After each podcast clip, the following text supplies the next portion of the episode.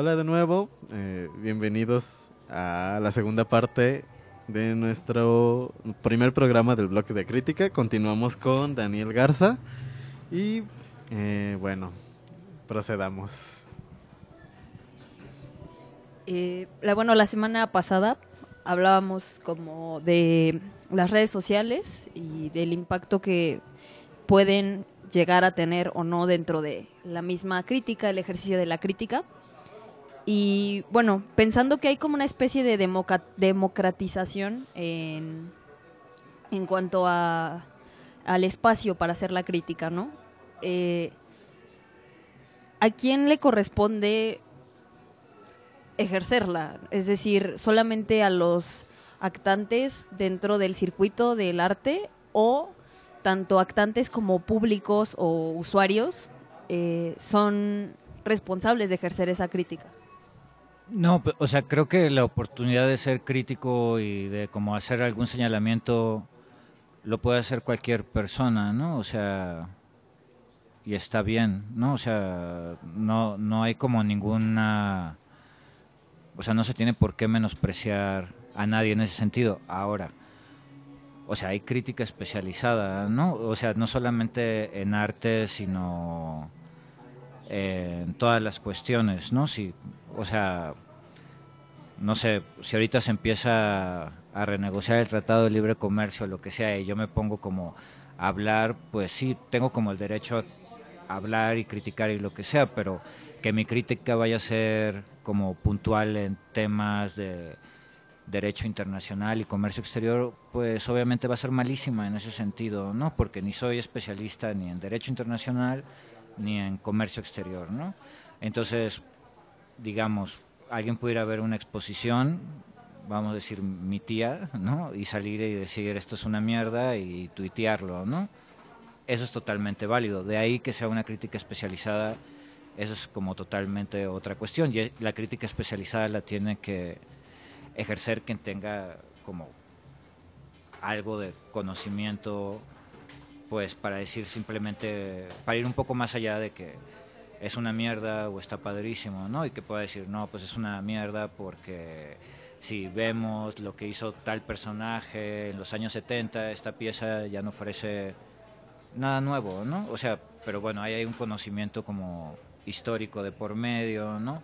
O si una, un trabajo está tratando de aludir a algún concepto, pues se le puede como refutar o ver si sí funciona o lo que sea, ¿no? Eh,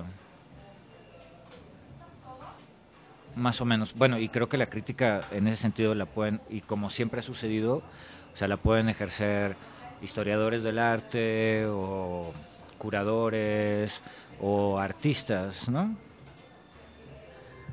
Y bueno, ahorita pensando ya un poquito más en tu trabajo y en este proyecto con el archivo Barragán, uh, ¿Cómo crees que estas articulaciones de, de, la revisión, las revisiones de archivo puedan dar pie a, pues justo a, yo creo que a puntos de partida para, para más crítica, ¿no? O sea, para generar, eh, pues justo estos eventos que, que sean un, una especie de cue, de detonador. Bueno, o sea, yo trabajo mucho con archivos porque, pues, soy historiador, ¿no? Y de hecho, como que mucho de mi trabajo, o, sea, de lo que escribo y así, aunque sea sobre arte contemporáneo, está muy anclado en cuestiones como históricas, ¿no? como que siempre parto como de ese horizonte histórico. O sea, hay otros que lo hacen desde la filosofía porque son filósofos o les gusta eso, pero en mi caso es como la historia, ¿no? Y en ese sentido el archivo, o sea, pues es muy importante, ¿no? Y en mi trabajo, pues hago mucho trabajo de archivo justamente para hacer crítica de arte desde una perspectiva histórica, ¿no? Y revisar historiografía desde una perspectiva crítica y ver cómo, por ejemplo, no sé, en los años 60 o 70 eh, habían como artistas que después, porque no recibieron la atención crítica, por X o Y cuestiones pasaron a ser como olvidados, ¿no? Entonces, ¿cómo se puede rescatar ese trabajo y reconsiderarlo hoy en día? ¿O qué cosas como en el pasado no están muy claras o no se desarrollaron como tradiciones críticas o no se conocen muy bien?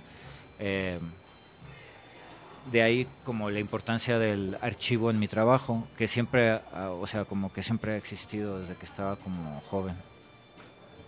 Eh, pensando todavía en, tu trabajo y ahora considerando lo que has hecho y haces en Zona Maco, eh, ¿cómo crees que las ferias de arte, eh, bueno, tu trabajo en ellas,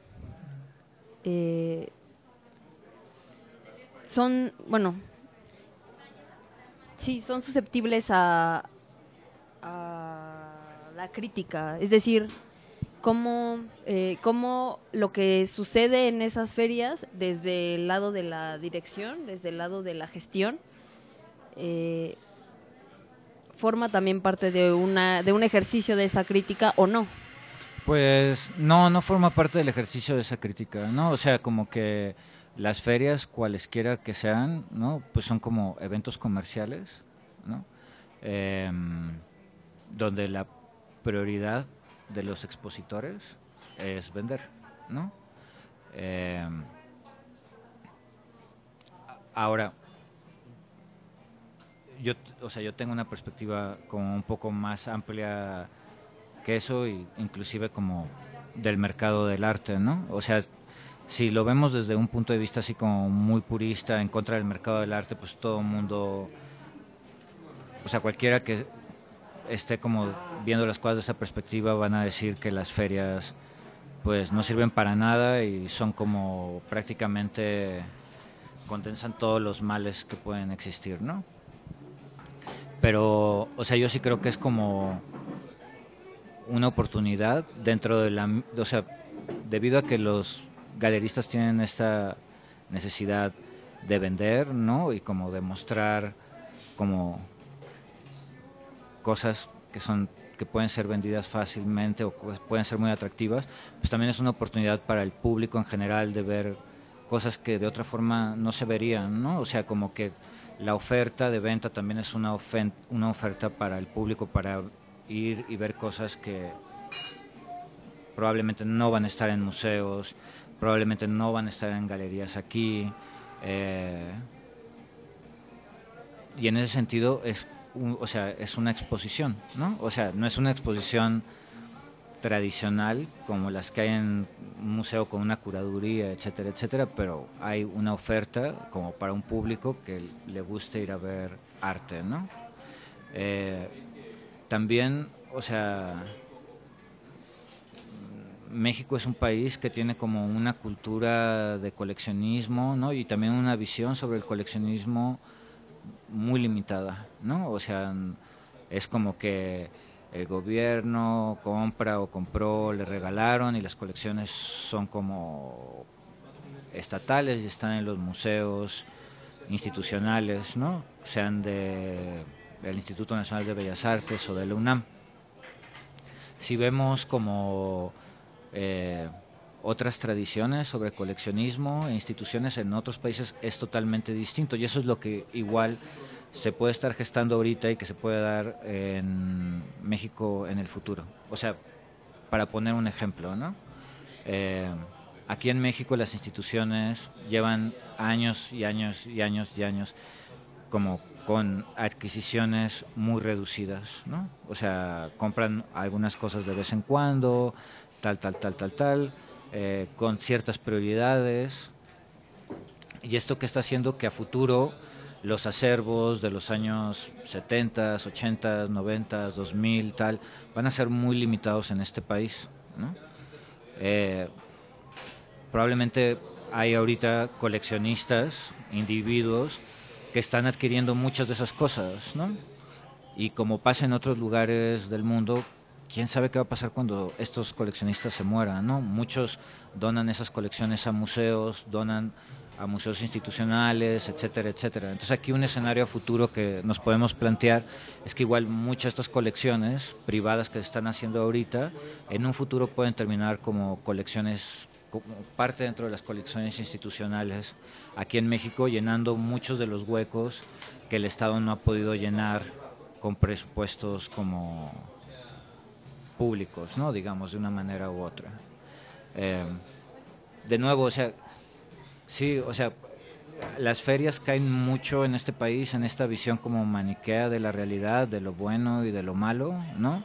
Pero, pues sí, la realidad no es siempre como estos dos polos, ¿no? Sino que es muy impredecible, ¿no? Y puede como pueden surgir casos como estos, ¿no? Cuestiones como estos. Y ya ya ahora sí para cerrar y despedirnos, eh, solo quisiéramos preguntarte, bueno, ¿qué viene para para ti, para Daniel Garza? ¿Qué proyectos hay? Bueno, si no es indiscreción. Pues nada, seguir trabajando. O sea, tengo como unos proyectos ahí de exposiciones eh, en algunos sitios. Pero no, nada, seguir trabajando nada más. Muy bien, pues eh, nos despedimos, Daniel. Muchísimas gracias por la oportunidad. Gracias. ¿Quieres decir algo? ¿Agregar algo? Solo eh, nos escuchamos la próxima semana y hasta luego comentario, Daniel, a nuestro público? No, muchas gracias y sí, gracias. Nos estamos escuchando. Hasta la próxima.